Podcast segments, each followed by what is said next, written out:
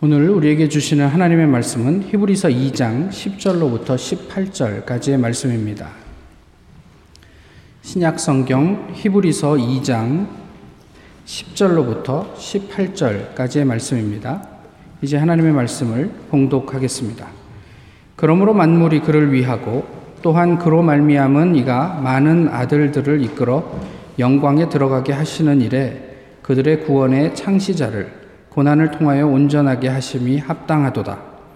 거룩하게 하시는 이와 거룩하게 함을 입은 자들이 다 한 근원에서 난지라.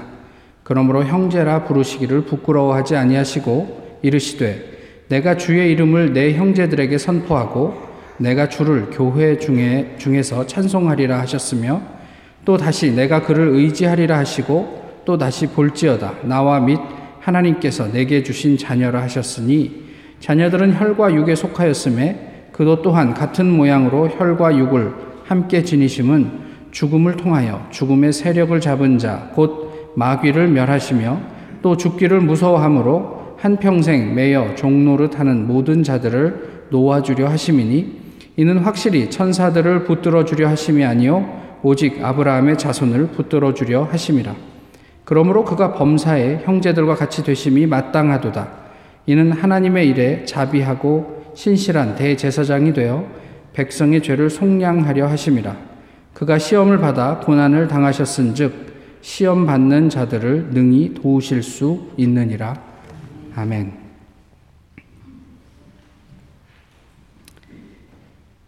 페리 인덱스 173번의 이야기가 뭔지 혹시 아십니까? 어, 아시면 대단하신 건데 혹시 그러면 어, 아른, 아르네 톰슨의 전래동화 분류 729번의 이야기가 뭔지 아십니까? 네.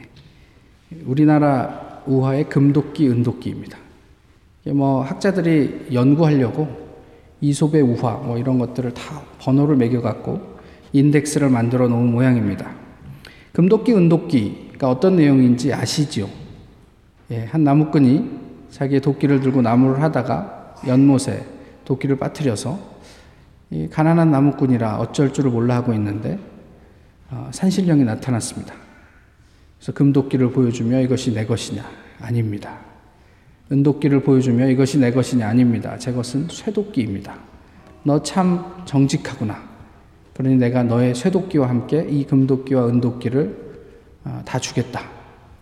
이 이야기를 전해 들은 욕심 많은 나무꾼이 자기도 어, 정직한 나무꾼 코스프레를 하며 어, 나무를 하다가 하는 척 하다가 일부러 도끼를 연못에 빠뜨리죠.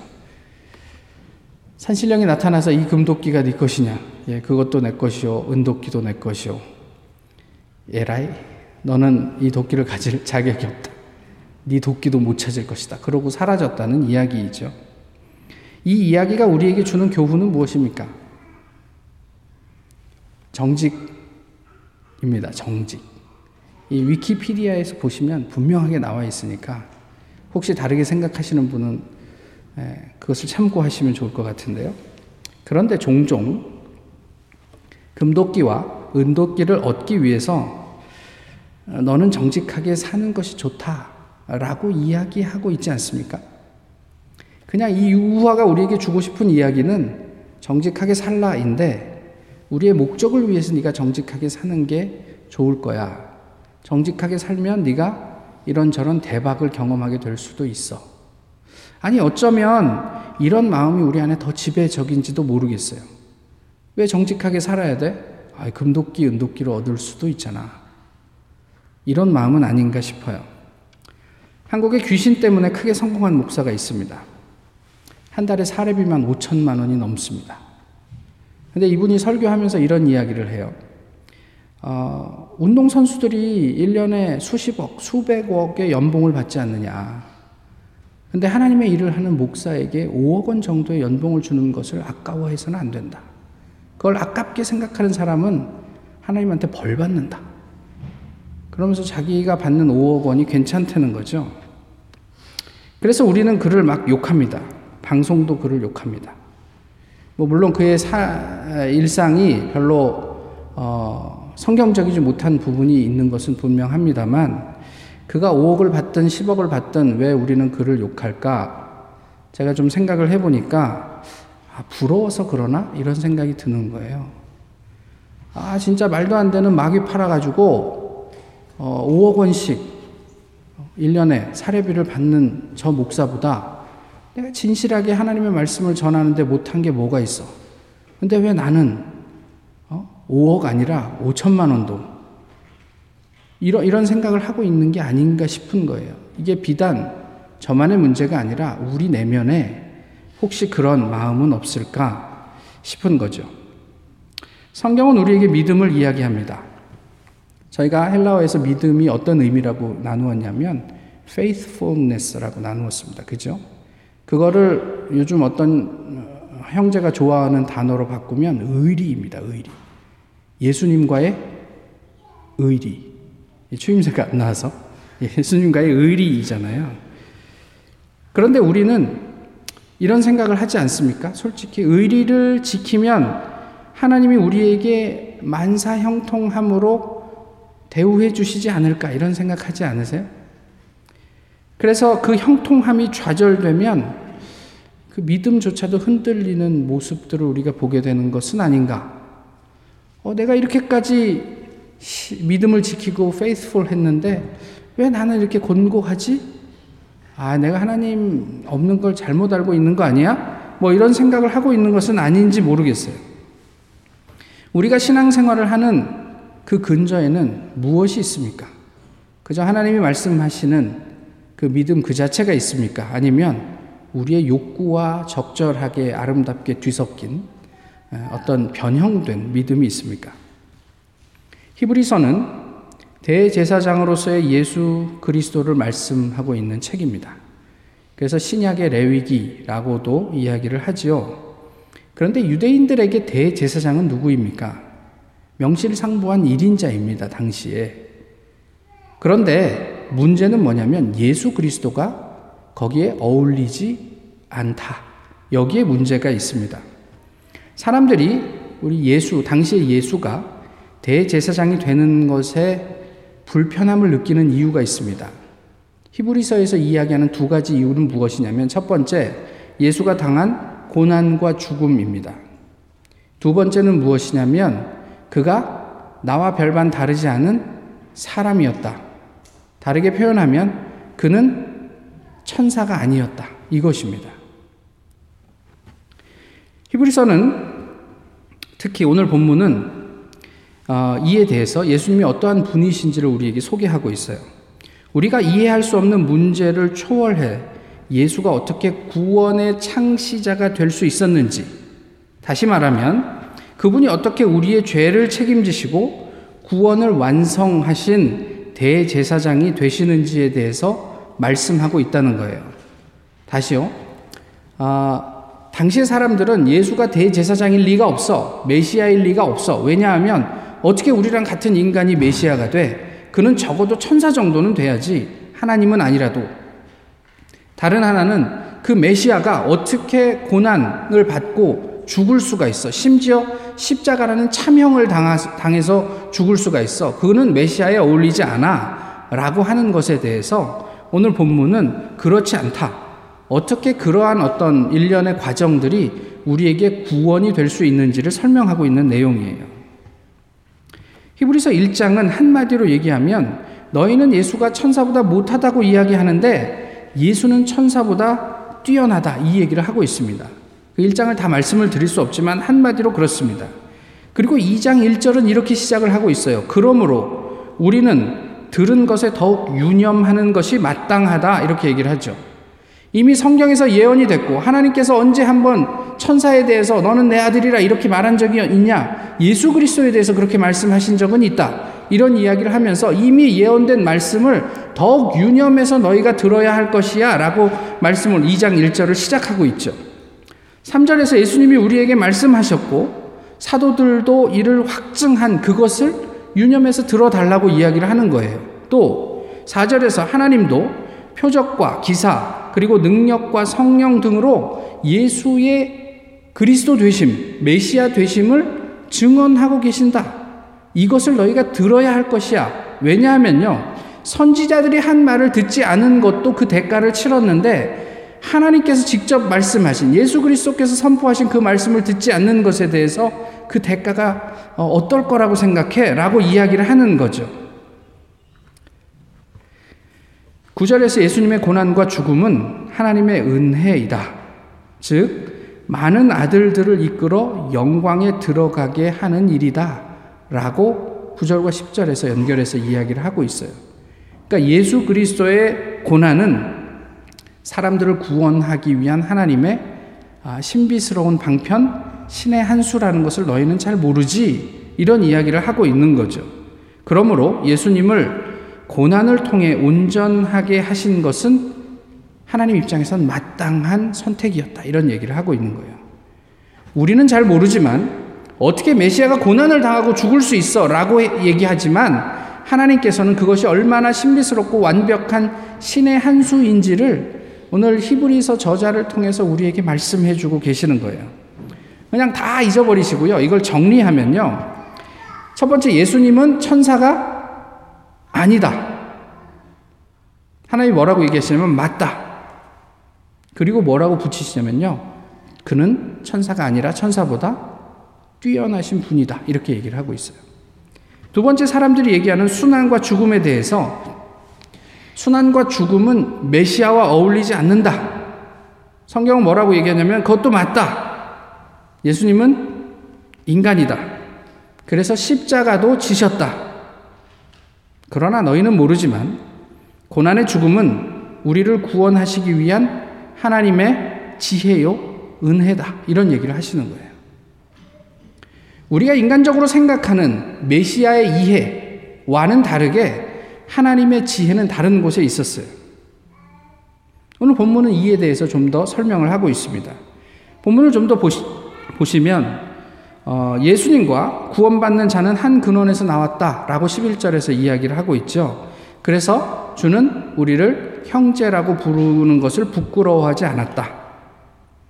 그리고 그 다음에 이어지는 구약의 인용들은 우리의 구원의 목적이나 창조의 목적들을 얘기하고 있어요. 무슨 얘기예요?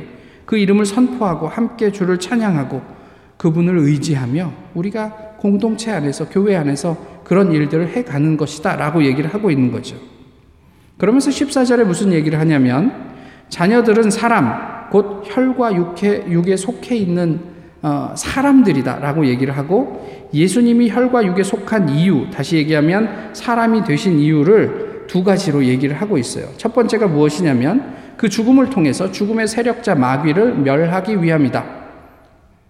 그러니까 하나님이 죽음을 극복하는 것은 이게 말이 안 되는 얘기고요.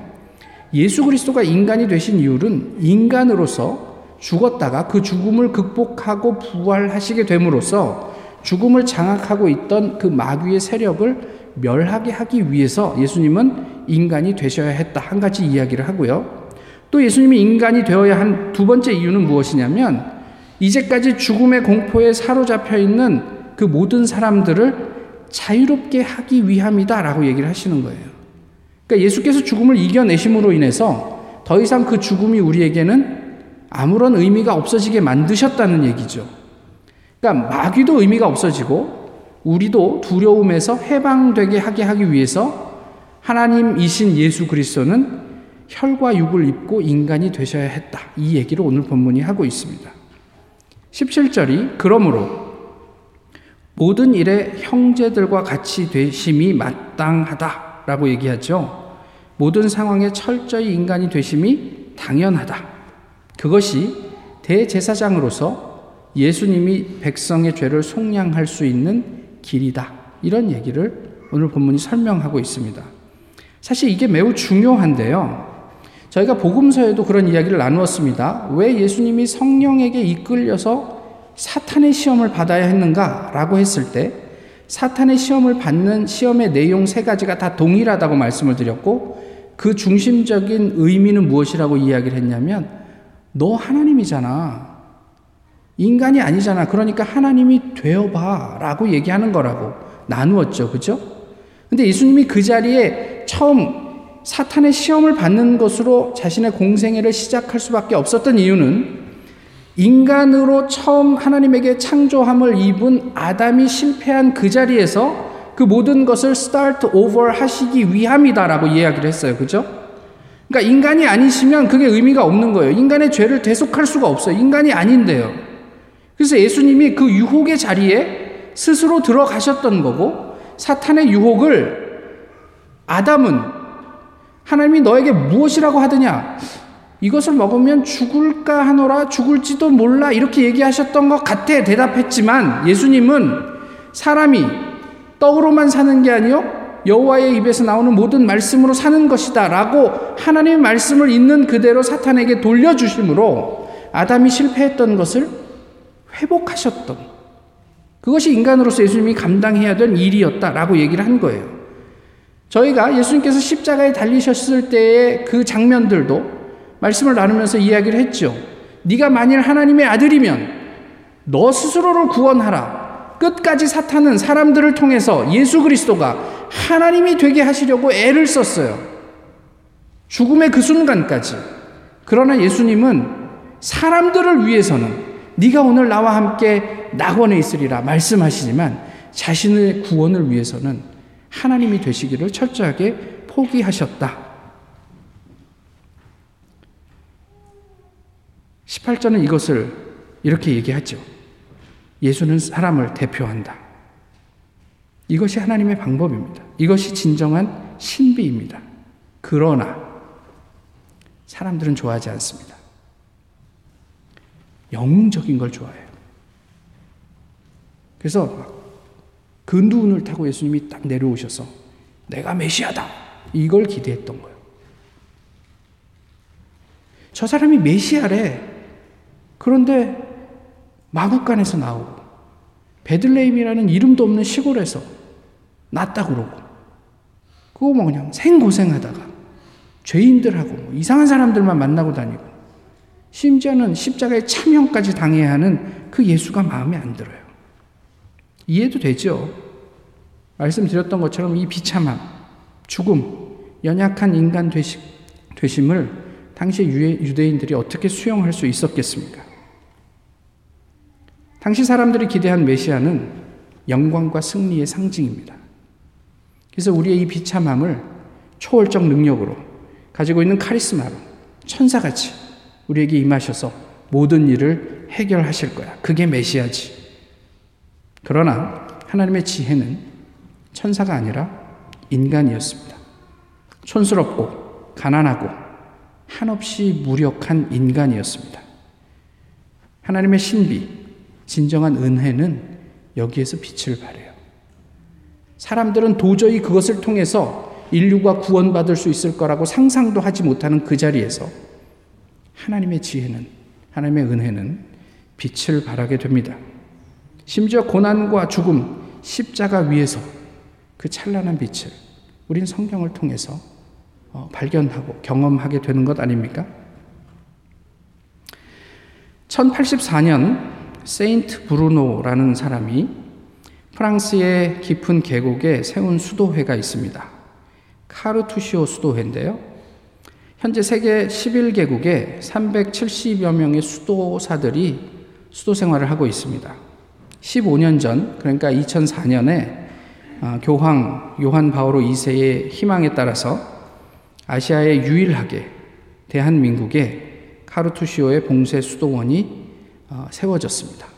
그리고 현재 지금 11명의 어, 뭐 프랑스, 또 독일, 또 아르메니아인가요? 또 한국 수도자들이 거기에서 어, 생활하고 있습니다. 봉쇄 수도원이 무엇인지 아시죠? 잘 모르시나요? 일단 서원을 하고 그 수도원에 들어가면 평생 그 수도원 밖을 나오지 못합니다. 죽을 때까지. 그리고 죽어서도 수도원에 있는 무덤에 묻히게 됩니다. 그리고 1년에 이틀 정도를 가족을 만날 수 있는 시간이 있어요. 근데 수도원을 떠나서 만나는 게 아니고요. 가족들이 수도원으로 들어와야 되고, 어, 규칙이 가족과 그럼에도 불구하고 같이 잠도 잘 수 없고, 그 다음에 같이 밥도 먹을 수 없습니다. 그냥 자기가 하는 일과 시간 중에 노동하는 시간의 일부를 떼어서 가족들하고 잠시 대화하는 것이 어, 그들이 1년 동안 누릴 수 있는 아, 외부인과의 접촉이죠. 그리고 철저하게 독방에서 생활해요. 하루 종일. 그리고 침묵이 기본입니다. 하루 종일 기도하면서 사는 거예요. 노동, 약간의 노동을 제외하고는요. 이 수도사들이 하는 일이 무엇입니까? 그냥 아무것도 없어요. 맨날 기도하고, 그리고 일하고, 자기들 먹을 것, 최소한의 텃밭에서 경작하고, 청소하고, 그, 그 텃밭 경작도 혼자서 하면 되는 일이에요. 그래서 그 사람 혼자서 그냥 그 텃밭 경작해요.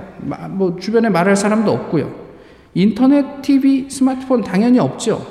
그냥 철저하게 하나님과 나만 존재하는 공간에서 그냥 하루 종일 삽니다. 우리 신앙을 한번 돌아보시죠. 무엇을 경험하는 하면은 잘하는 신앙생활입니까? 아니 우리가 무엇을 할 수 있으면 하나님의 은혜요, 성령의 능력이요, 감사하다. 이거 참 감사하다. 이렇게 고백할 수 있나요? 우리가 감사하다고 고백하는 내용들을 한번 살펴보시자고요.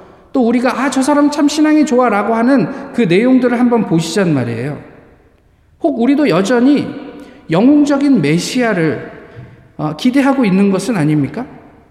그래서 기적을 기대하고 또 그런 어떤 어떤 우리가 쉽게 경험할 수 없는 그런 그런 놀라운 일들, 그런 이야기에 열광하고 교회도 내게 내가 섬길 자리가 아니라 나에게 줄 것이 있는 곳을 찾아서 떠도는 그런 사람들이 많아지는 것은 아닐까요?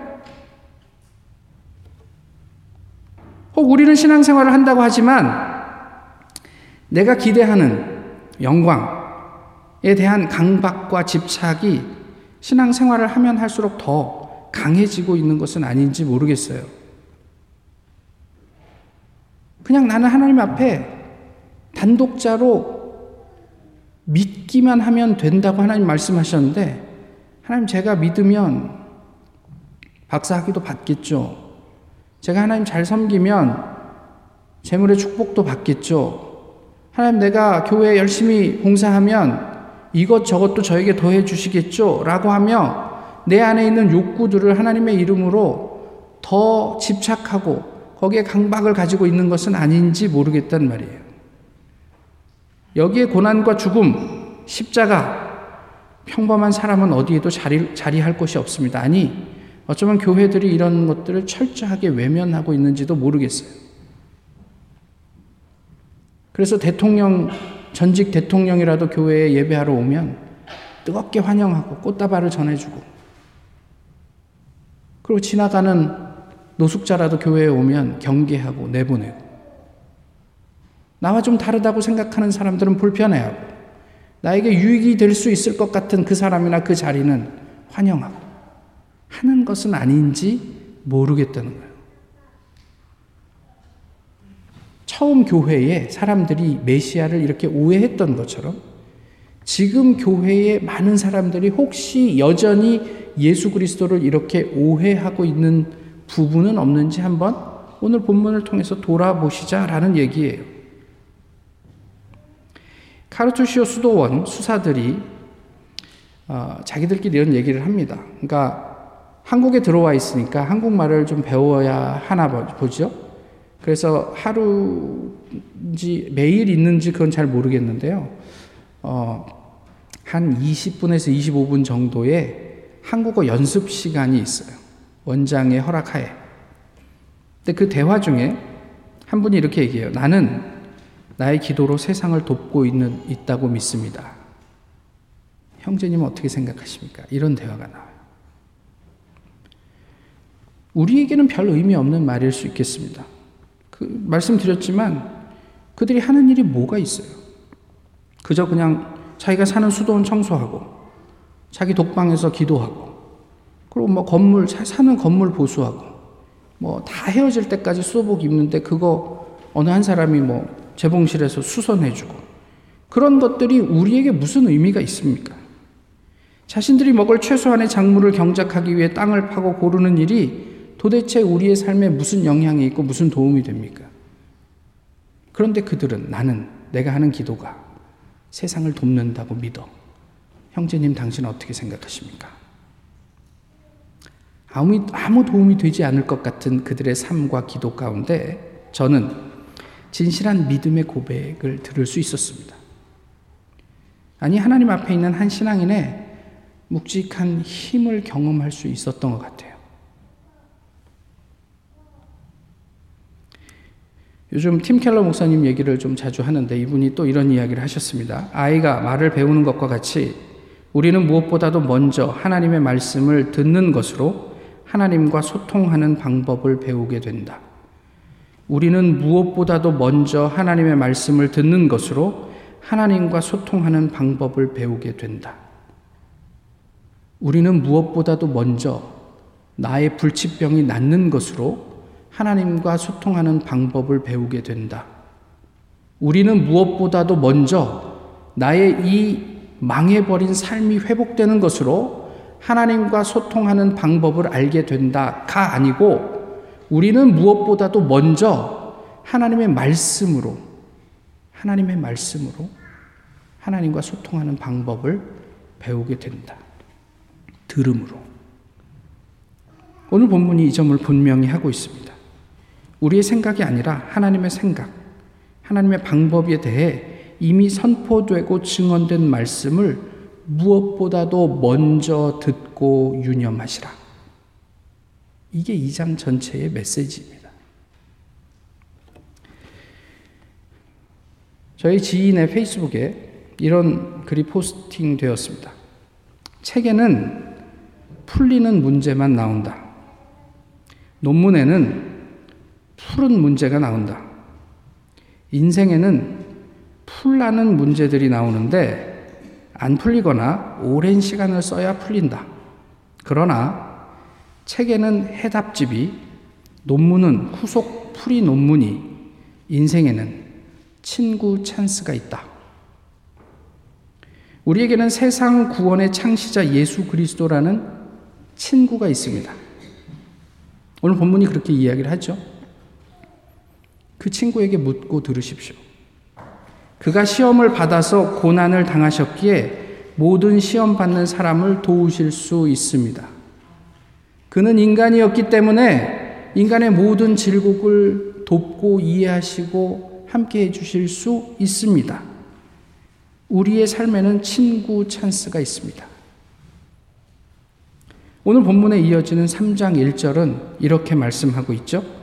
믿는 도리의 사도이시며 대제사장이신 예수를 깊이 생각하라.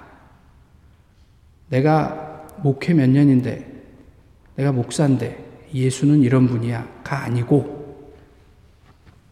믿는 도리의 사도이시며 대제사장이신 예수 그리스도를 깊이 묵상하십시오. 신상훈 목사가 이런 얘기 했는데, 깊이 묵상하지 마시고, 성경이 그러한가 하여, 날마다 그 말씀을 상고했던 배려와 교인들을 돌아보시란 말이에요. 예수를 깊이 묵상하라. 우리는 천사가 아닌 한없이 무력했던 인간 예수님의 말씀을 깊이 생각할 수 있을까요? 지극히 평범한 삶의 질곡 가운데 감추어진 하나님의 죽음을 불사한 사랑을 읽어낼 수 있을까요? 우리는 나의 이성과 경험, 정서와 욕구로부터 자유로워질 수 있을까요? 우리는 나의 유익보다 하나님에게 순수하게 집중할 수 있을까요? 기도하겠습니다.